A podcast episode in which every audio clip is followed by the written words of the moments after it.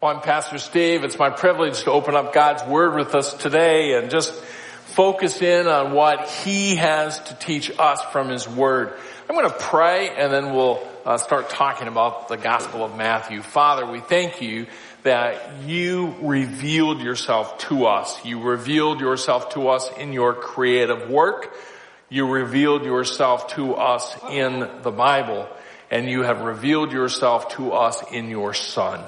We pray that you would encourage us from your word today and teach us. We pray this in Jesus' name. Amen. We are in a study in the book of Matthew and today we are looking in Matthew chapter 10, starting in verse 32 down through chapter 11 verse 1.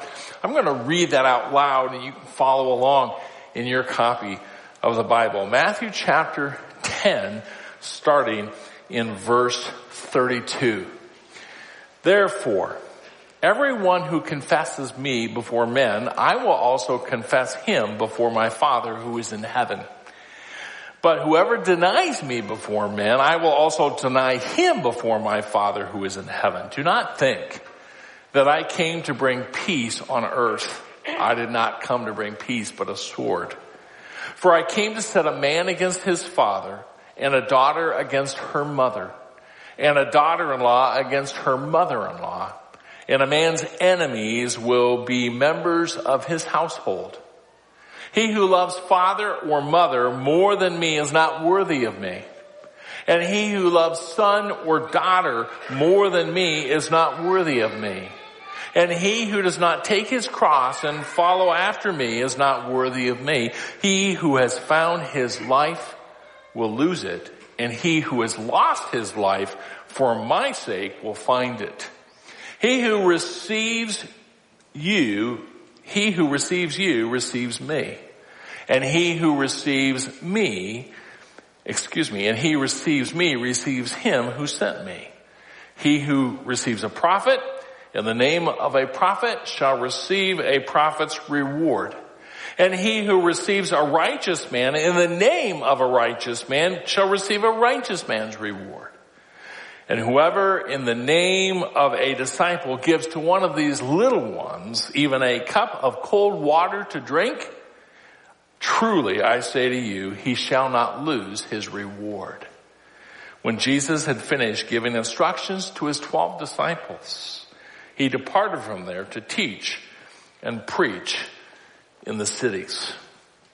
We've noticed in the last few weeks in our study here in Matthew that in chapter 10 verses 5 through 20, Jesus is giving specific instructions to the 12 in his commissioning of them. But those instructions go beyond the 12 to ultimately all of Jesus' followers. And in those instructions and in that call to all of his followers to be his witnesses, to testify of him, we saw in chapter 10 verses 21 through 31 last week that Jesus challenges his hearers to expect rejection.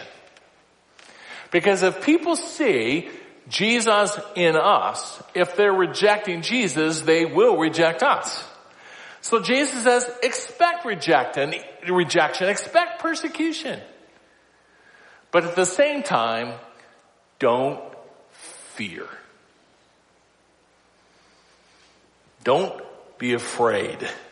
In fact, he leads into the section that we look at today in verse 32 having been told to expect rejection and not to fear, he begins this section with a promise.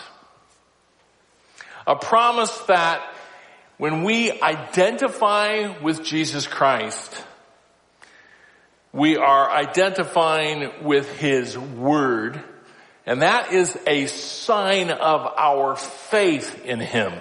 And those of us who are believing in the person of Jesus Christ will find acceptance with the Father, with our Heavenly Father. So Jesus today is going to talk about what it really looks like to be a Jesus follower, a disciple.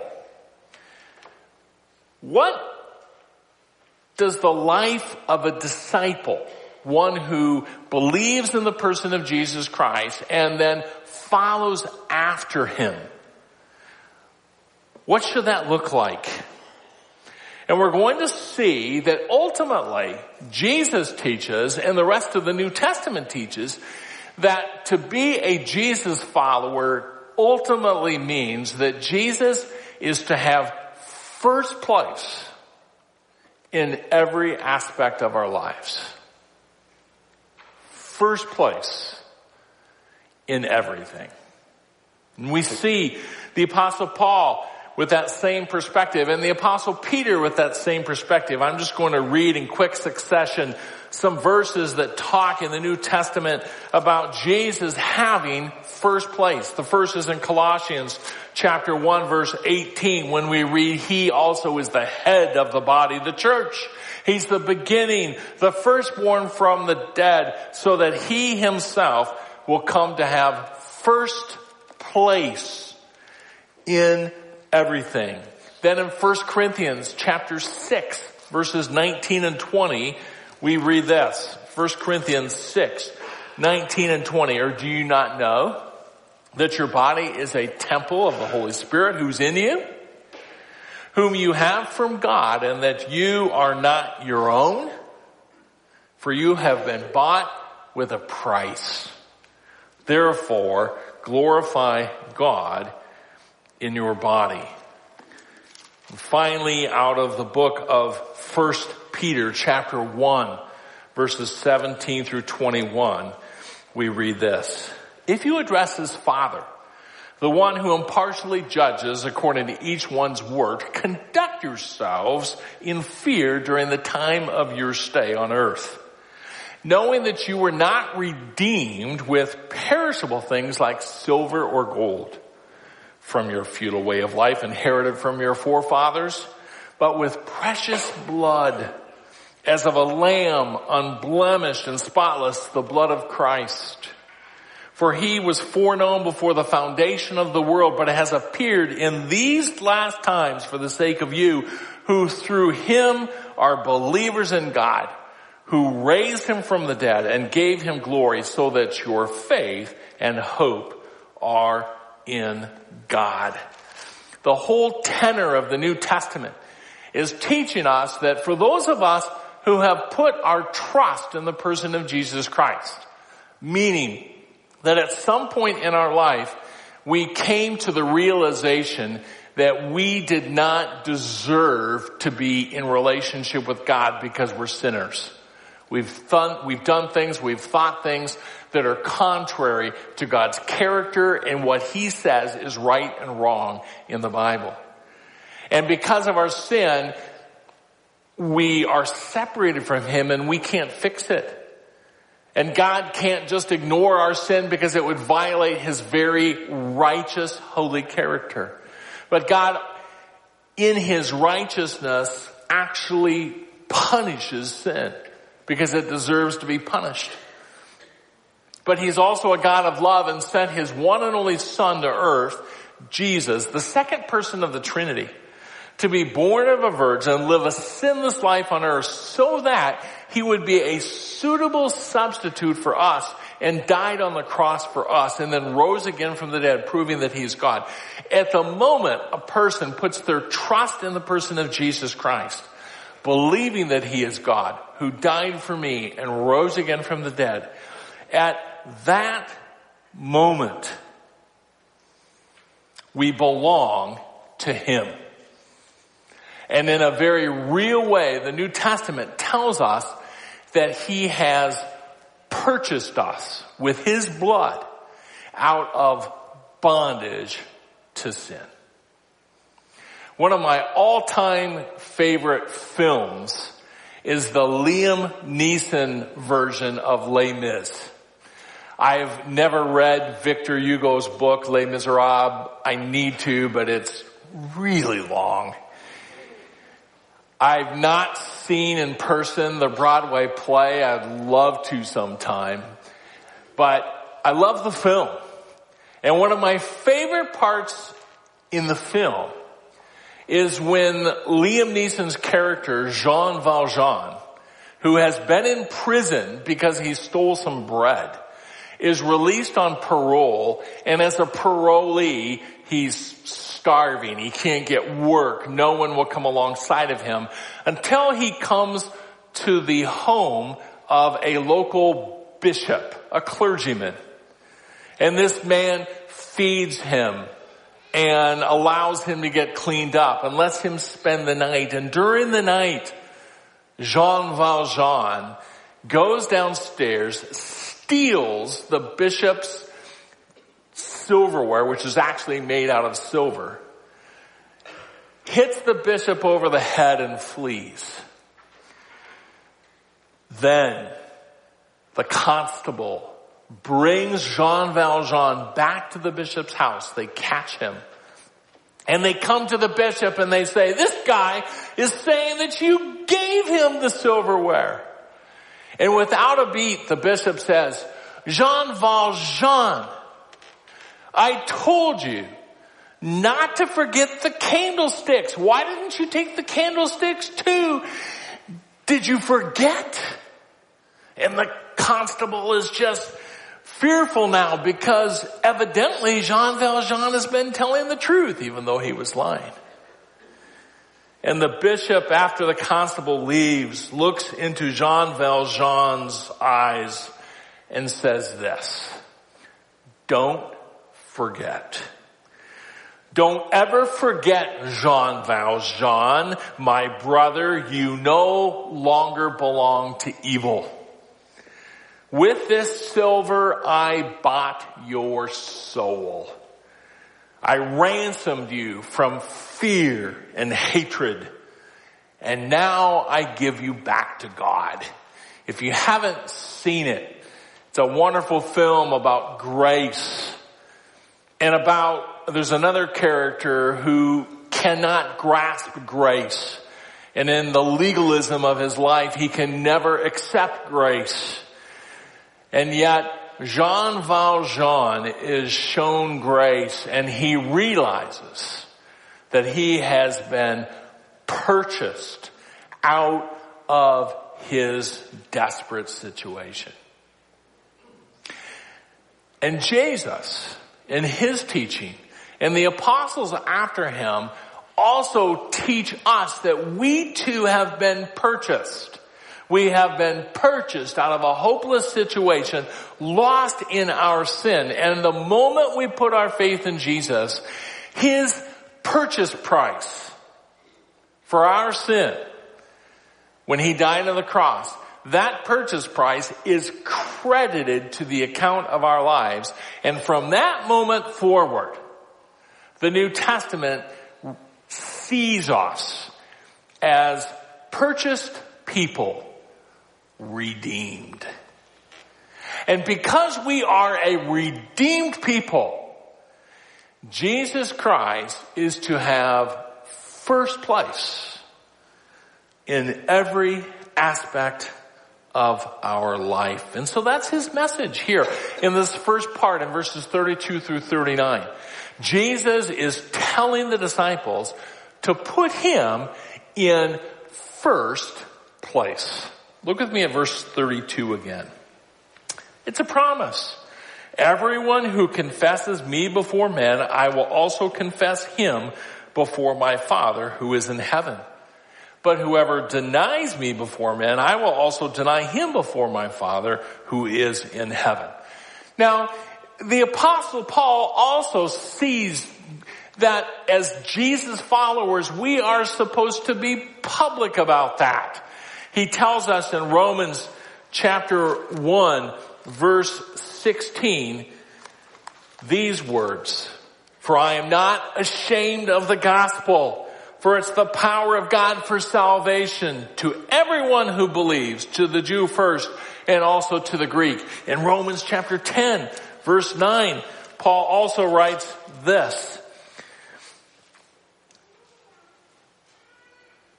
that if you confess with your mouth Jesus as Lord and believe in your heart that God raised him from the dead, you shall be saved. So we see Jesus saying that there is to be a public aspect to our faith. The apostle Paul says there's to be a public aspect to our faith. Here what Jesus is saying is simply this.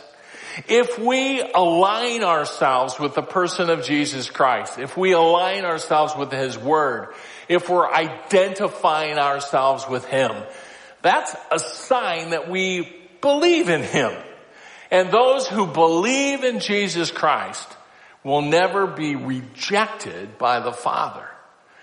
But those who deny Jesus Christ will be denied by the Father. Now Jesus knows perfectly well here what Peter's going to do.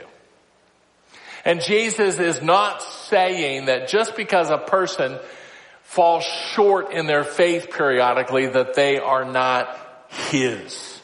In fact, Jesus, knowing what Peter is going to do in denying him in Luke chapter 22 verse 31 through 34, it actually records for us Jesus' words to Peter and he says, Simon, Simon, behold Satan has demanded permission to shift you like wheat, but I have prayed for you that your faith may not fail and you, when once you have turned again, strengthen your brothers.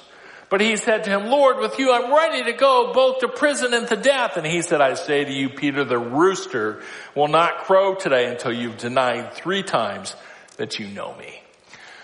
Jesus knows fully well what Peter's going to do.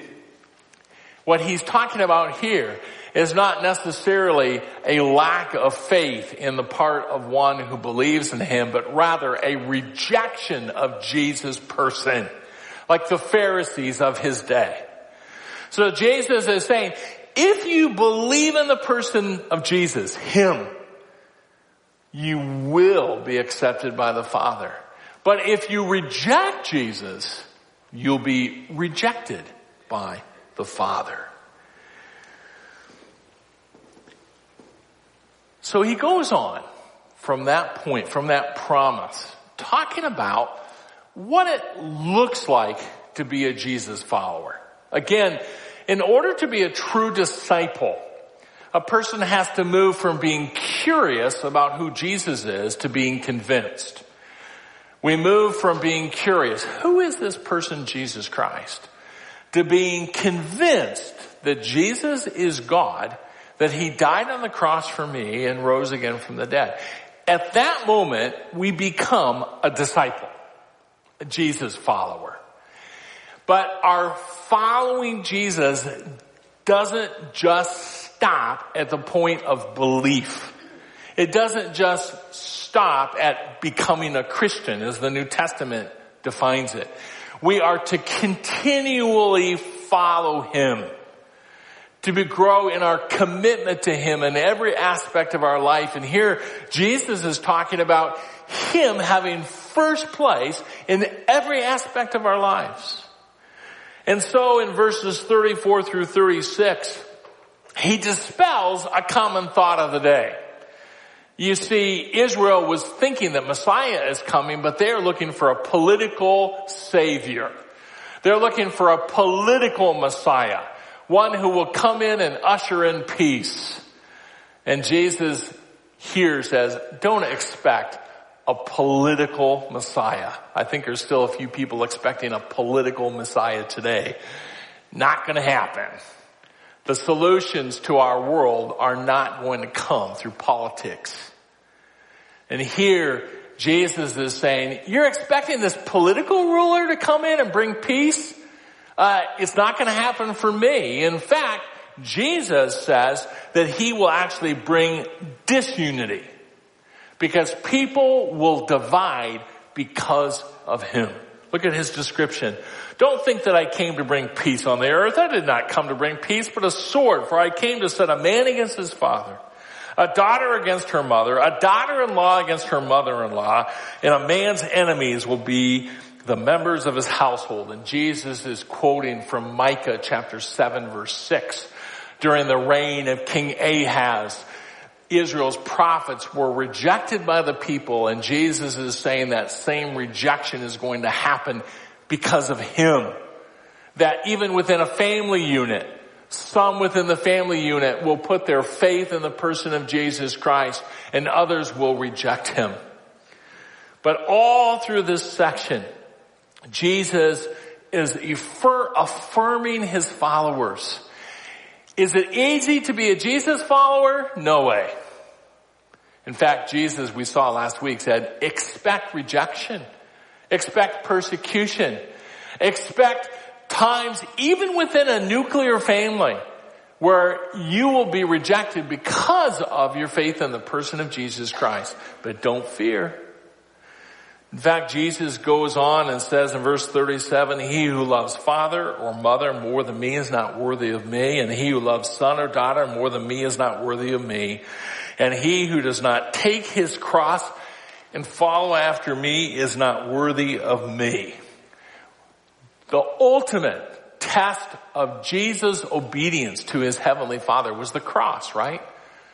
So when Jesus says, take up your cross, he's saying, we take up our cross when we obey God and what God is asking us to do. So Jesus is describing the life of a disciple.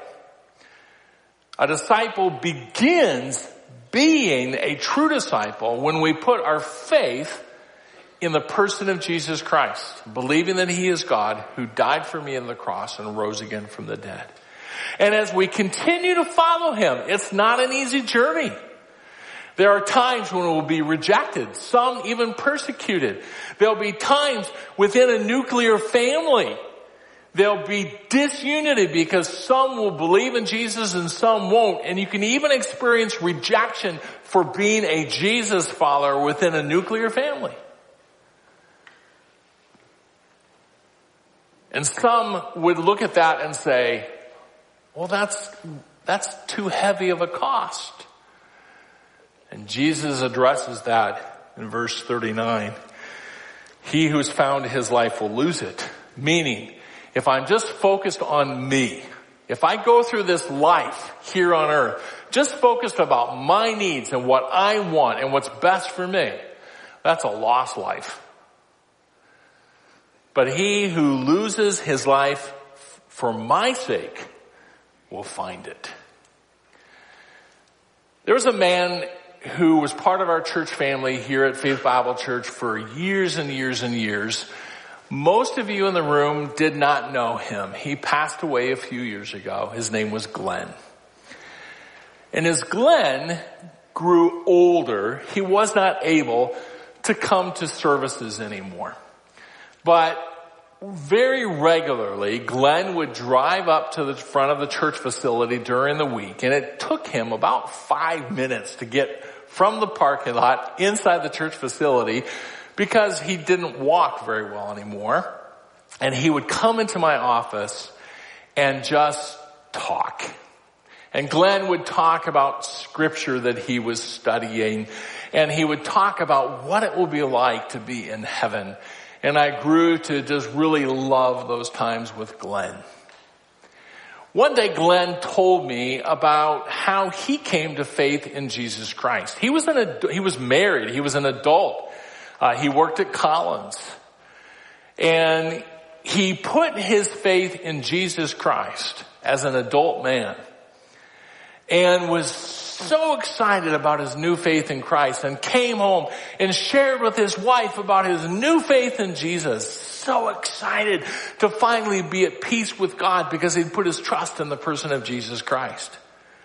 And one day he comes home and looks and his wife had taken his Bible and thrown it out into the street. And Glenn was just heartbroken that he had experienced that level of rejection, that his wife would take this book that had become a new source of encouragement and hope for him and had cast it out in the street, not wanting to have anything to do with this new faith that Glenn had found. And to the best of my knowledge, Glenn lived his entire married life that way. With that level of animosity toward Jesus Christ in Glenn's life. You know, being a Jesus follower is not always easy. In fact, Jesus says to expect the opposite. To expect rejection, sometimes persecution. But, as Jesus says here, he who has lost his life for my sake will find it. And Jesus is going to go on and talk about the rewards waiting the Jesus follower for serving him. You know, Jesus here is not saying that a man should not love his wife or a wife should not love her husband or a husband and wife should not love their children. We know the apostle Paul in 1 Corinthians chapter 7 verses 32 through 35 recognizes the need for a husband to serve the needs of his wife, for a wife to serve the needs of her husband. For example, in verse 32 of 1 Corinthians 7, it says, I want you to be free from concern. He's encouraging people not to get married.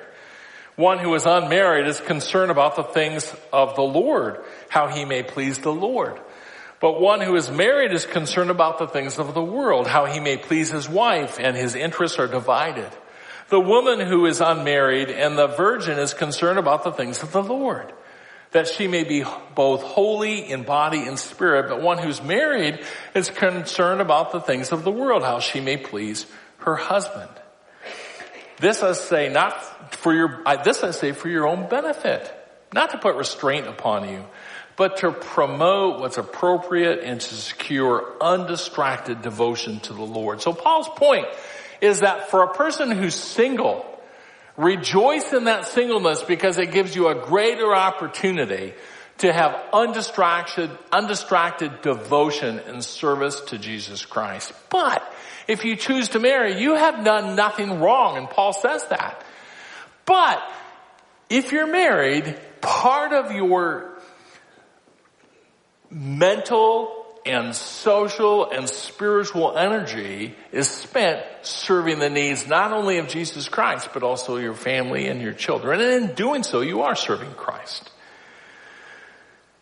So Jesus here is not trying to somehow say that as a Christian, we shouldn't be concerned about the needs of our family.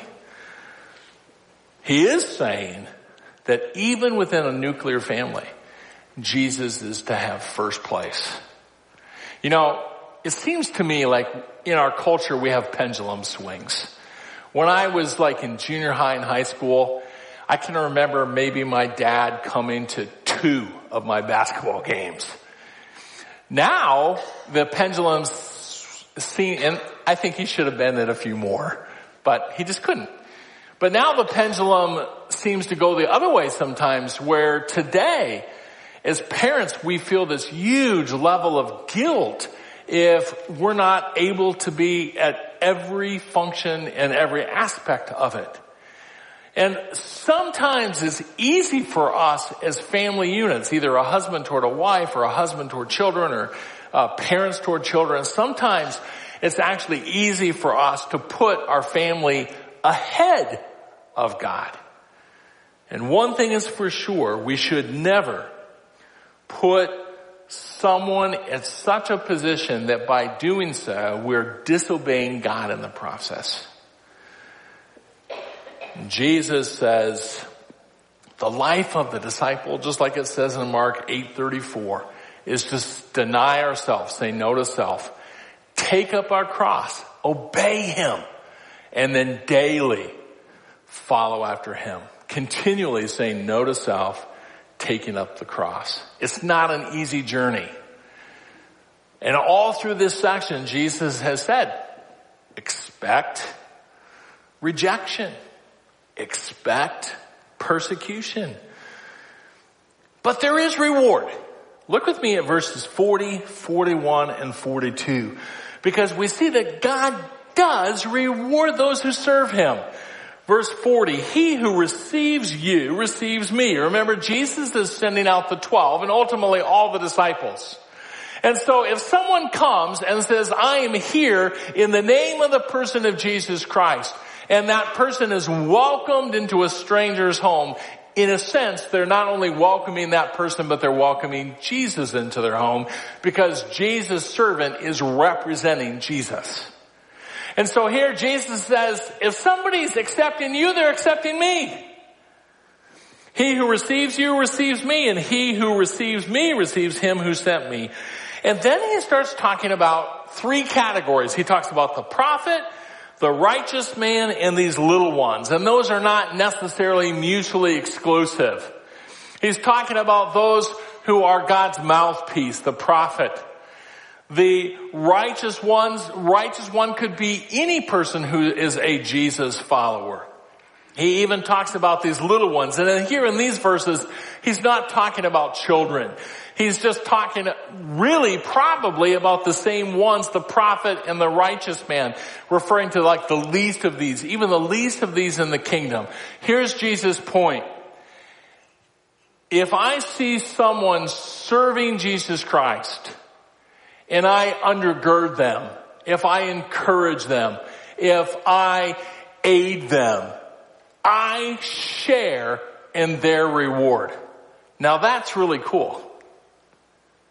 That's why we often talk, Faith Bible Church is committed to foreign missions, taking the good news of Jesus Christ to every corner of the globe.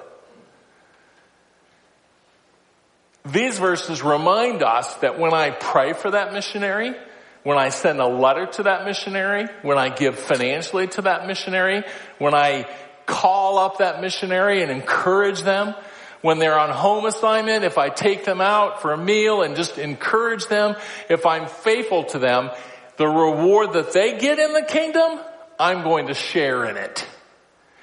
You see, God notices everything done in the name of Jesus Christ. He doesn't forget. And it's not always just the person on the front line that's going to get the reward. All of us who will share in that reward as we undergird the servant. In a very real way, if I'm serving a person who's serving, I share in that server's reward. That's what Jesus is talking about here. He even says, even if you give a cup of cold water to one of these little ones, one of the least of these in the kingdom, truly I say to you, he shall not lose his reward. Early on in my ministry, when I was first became a pastor, I was 26 years old. Seems like a long time ago. I actually had hair. And uh, as a 26 year old, I became a pastor but I had never taken any courses in seminary and graduate school on how to be a pastor because I didn't think I was going to be a pastor. I took all my coursework in ancient Near Eastern languages and, and I maybe just had like a couple of courses on how to be a pastor. Plus, I was in a very remote area where there were not a lot of other pastors that believed the same things I did about the Bible near me. So it was hard sometimes. And I was having a hard day and the mail came. And I received this letter addressed to me from a woman and I could tell from the return address that I did not know the woman. And secondly, she was a resident at the nursing home in our little town. Luther Memorial Home was the name of it. And I opened up this card and I, and I, and I read it from this person who's a complete stranger to me. And this complete stranger, who to the best of my knowledge also had no connection to the church that I pastored, wrote a long note to me inside and reminded me that she prays for me daily. I cannot tell you how much that encouraged me. Because it were, and, and actually, when she demonstrated that love to me, I just felt the love of Jesus being demonstrated to me. And the fact that she didn't even know me just reminding me that God's intimately aware of what's going on in my life. God's intimately aware that I'm discouraged right now. God is the one who's encouraging me through this sister in Jesus Christ that I don't even know. And it's so often that we don't even realize the impact we can have on a brother or sister in Christ. Sometimes we don't even know what they're going through, but I encourage you, if you sense within your spirit, just to reach out to a brother or sister in Christ within our church family or outside of our church family, that you just want to encourage them, do it. And Jesus reminds us here that when we serve a fellow brother or sister in Christ, even in, as Jesus puts it here, something as little as giving a drink of water, he says we have reward in heaven because you see, God views things different than we do. And God's not looking for the spectacular. God's looking at the heart. And if we're serving Jesus out of our heart, regardless of what that looks like, Jesus notices and knows. Nothing done for the Lord goes unnoticed. And if we're serving someone who's serving Jesus, we are serving Jesus. And Jesus here says, if we are serving someone who's serving Him, we actually share their reward. Bottom line, Jesus deserves first place in our lives. If you're here today and you don't know for sure if you are right with God or not, I would encourage you. The Bible is really clear that being right with God is not a matter of doing right things. Being right with God is not a matter of trying to be a good person. Being right with God has everything to do with a person, the person Jesus Christ. And at the moment we put our faith in Him, His payment for our sin gets credited to our life. And if you're not sure how you stand with God, one of our leaders here at Faith Bible Church will be back in our prayer room directly behind us here We've got some material in there. You can just say, hey, can I have some of that material Steve was talking about? They'd be happy to give it to you. Or maybe you want some of that material to give to a coworker or a relative. Just stop back. We have a little booklet that a person can just take their own Bible, open up the first chapter of that booklet, and read verses in your Bible that show you how you can know for sure that you're right with God. Or maybe you're here today and you just really sense within your, within your inner person that you want to spend some time praying. Please utilize the prayer room after the service. Father, I thank you for your grace, for your love extended to us in the person of Jesus Christ and the hope that we have in him.